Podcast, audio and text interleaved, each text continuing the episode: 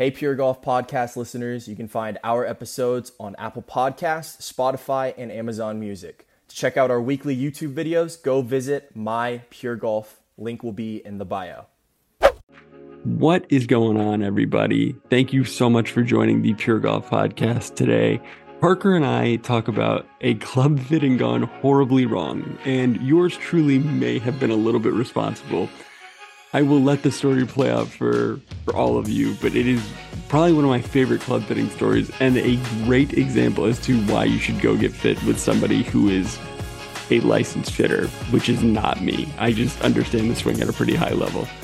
Other than that, thank you guys so much for how you support this thing. Please keep liking, please keep rating, please keep subscribing, and more than anything, please keep sharing it with a friend or a family member who could really benefit from wanting to get better at the game of golf. Um, I'm going to send it over to Zach for the announcements, but thank you all and have a wonderful, wonderful day.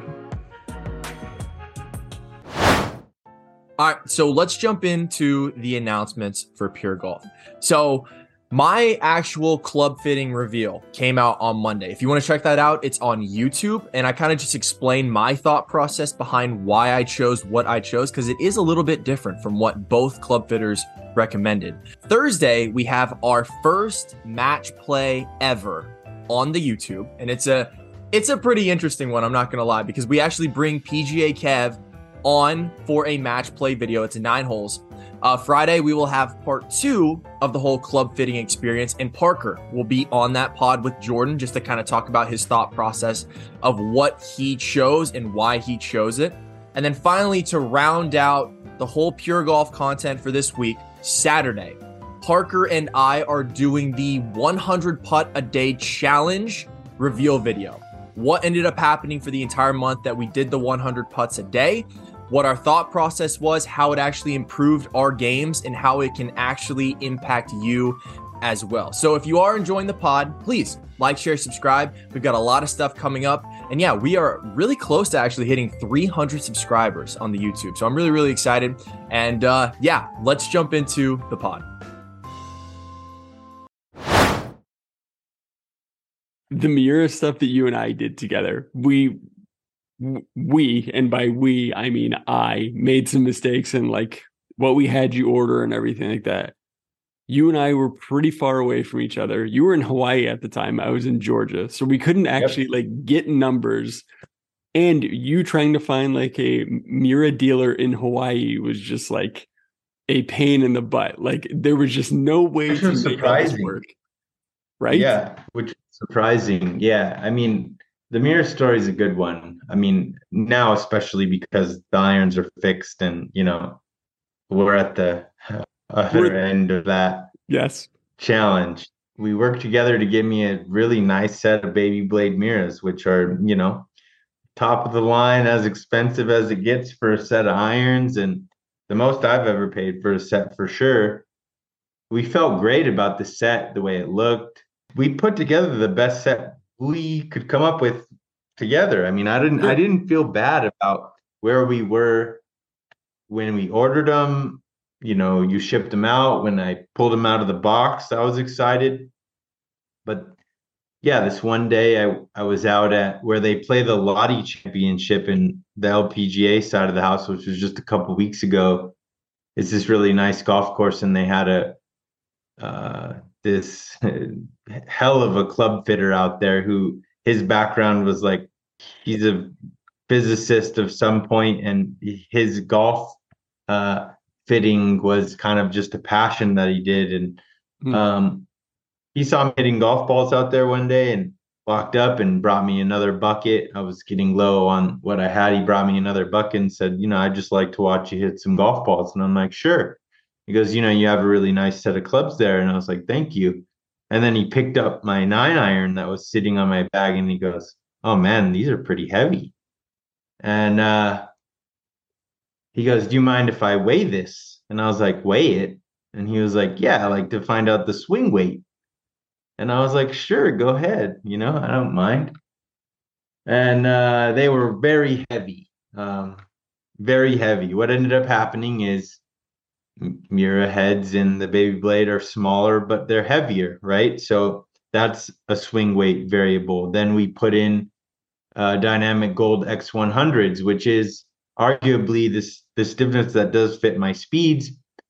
And we pured them and we put bigger grips on them, which uh, it's a heavy shaft and the grip also impacts um, the swing weight. And you know they were they were longer. We did them we did them I believe a half inch long um, in the whole set. So yeah, it was a learning experience because I, to be honest with you, playing golf my whole life and at 27, 28 years old, I'm just learning about swing weight and how I want my whole bag to be, you know, the same swing weight. You know, usually I think a tour average is like D2 or something like that. Yep. Wedges are sometimes a little bit heavier, but for the most part, like nine iron through four iron is close to D2. Um, and I was in the E range actually for anybody that's listening that knows swing weights like that. So they were very heavy. And the other thing I learned about shafts is that, you know, I know not one shaft is the same. Mm-hmm. The way they make them, tour players, maybe they are, right? Because they're weighing shafts out and they get real meticulous. But my set actually kind of did like a an up and a down in swing weight um, kind of thing. Sometimes, you know, you see heavier and then it tapers off to lighter a little bit, but my wedges were very heavy.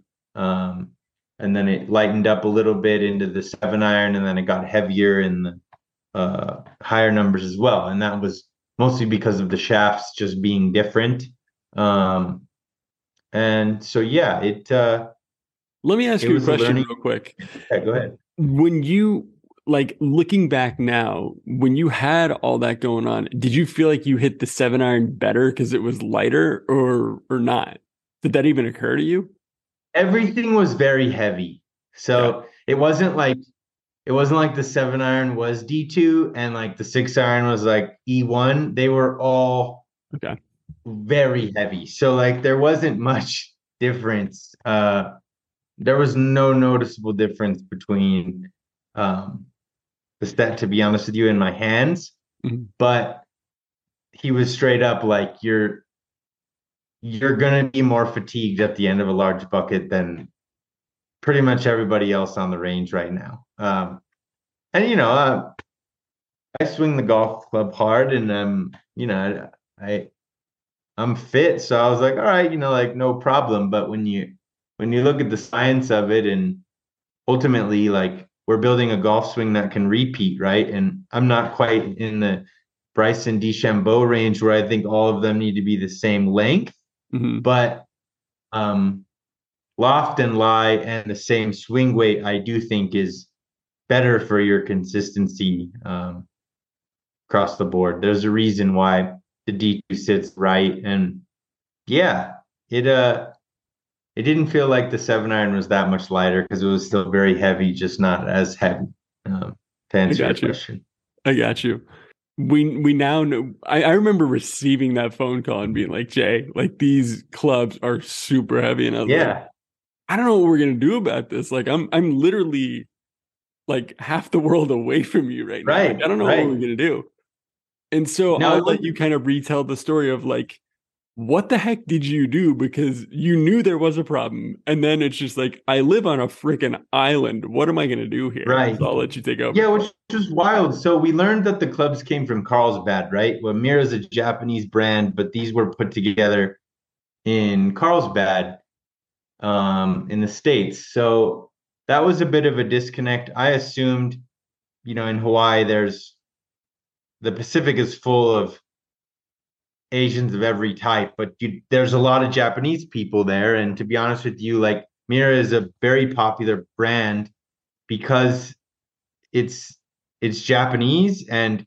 honestly they make clubs for usually like the the stock of stuff that they make is for smaller and smaller men and women with lower swing speeds because that's kind of fits the the genetic makeup of people in that area and that's why they made them normally so anyway that that uh i thought like oh i'm going to be able to find somebody that'll work on these sticks no problem and there were options but the struggle was most club fitters were afraid to work on them because they're so pricey, right? So like one, somebody's going to charge me anywhere from five to eight hundred dollars to work on them, and then they're going to kind of say like, but I don't really work on these ever because you know they're super pricey. It's not like I'm working on a set of tailor TaylorMades or pings. Like this is creme de la creme, and like you know everybody knows the retail sticker on them is was like thirty five hundred bucks. So it um it was a challenge. I I did I did find this one guy who um was willing to take on the challenge of leaving the shafts the way they were and potentially removing weight from the head with a drill until they were where they needed to be. And then I got really nervous and was like, yeah, I don't know. Like that doesn't. And there's a guy on tour that did that with a set of Miuras. I forget his name right Charl now. Schwartzel, uh, the first LIV Yeah, tour there you winner. go. Yeah, yeah. There you go. Yeah. So that's another way to do it. Um, you know, people, some people don't even know what lead tape any, is anymore, but like to make a club heavier in swing weight, you can add lead tape. Same concept, but just imagine removing some of the metal from the back of the club to Mhm. lighten it up. And so I was like, well, seemed kind of risky. You know, as you know, Jay, in the transition from Hawaii back here to New Mexico, we were ebb and flow in practice anyway. So I I, I kind of paused just because I was like, you know, I'm gonna work on these when I know I'm gonna want to work on my game in a more consistent manner. If anybody's moved across the world, it's a pretty big effort. Golf was not the first thing on my mind around that time. So we took a pause and then here in Santa Fe, um, there's a really well-known head pro. His name's Drew, and he's a master club fitter. Does all of the certifications for all the different brands.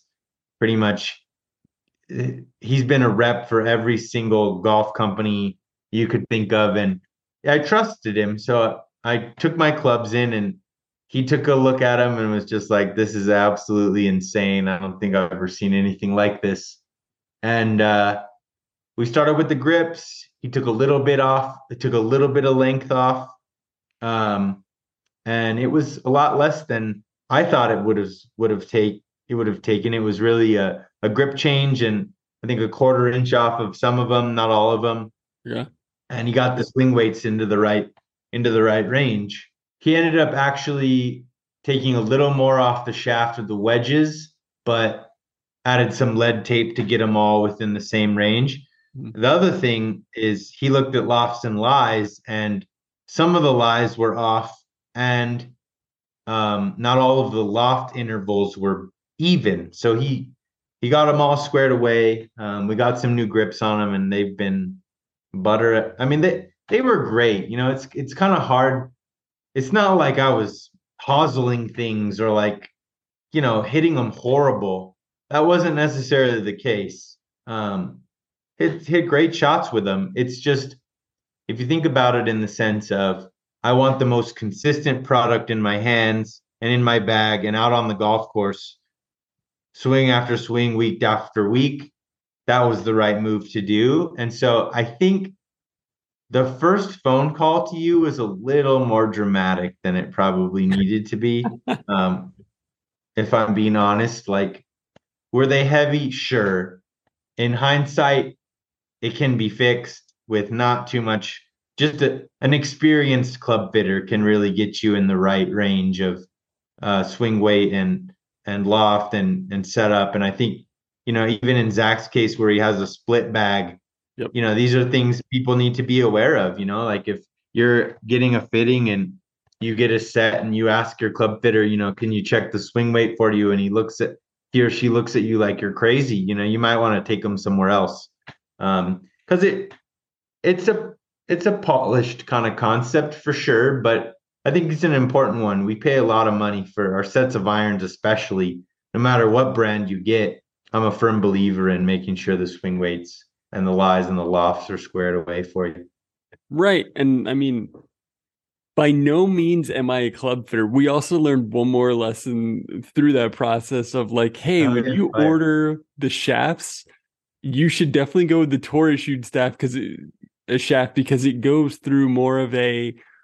oh, what's what's the word I'm yeah, looking for quality here? assurance. Yeah. Yeah. quality assurance because Yeah, the ones that aren't the tour issue are very um uh random in weight. yeah, It's a mixed bag. big time. So it, it was just an educational process for both of us. I I was a Was I, I, I am still a rep for Miura, but I never like done the fitting, especially like across the freaking ocean. Sure. And it just Yeah. wasn't possible. So we did the best we could with what we had. And then it was full of corrections after that of like, maybe this is why we should just go do a fitting in person. Um, we did the best we could, but it wasn't good enough. But thank God for for people like Drew who were willing to work with you and and make it work, man. Yeah, I mean, we did the best we could, man. It's a great story now, I think, you know, and the, the irons mean more to me now, um, just because of all of that, right? Like golf, a lot of golfers are a little bit of a head case. You know I mean? We're all a little crazy sometimes.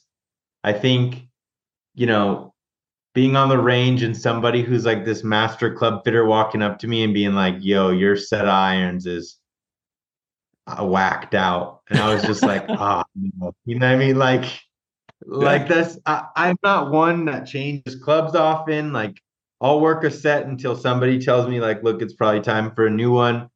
And, uh, these were virtually brand new at the time. And so I was just like, I can't have this demon like sneaking in my brain all the time, letting Sure. me know they're too heavy or whatever it is, you know, like it's me, not the equipment most Right. of the time.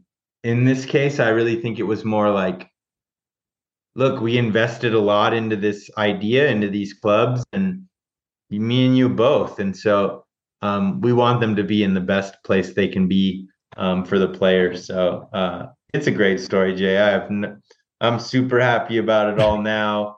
Actually, we haven't done the what's in the bag yet, but um, I just got some new wedges uh, a couple weeks ago, Nice. and did you uh, get? we got we got all of those. Huh? What did you get? Oh, uh, some TaylorMade. We did a high toe and a 60 Okay.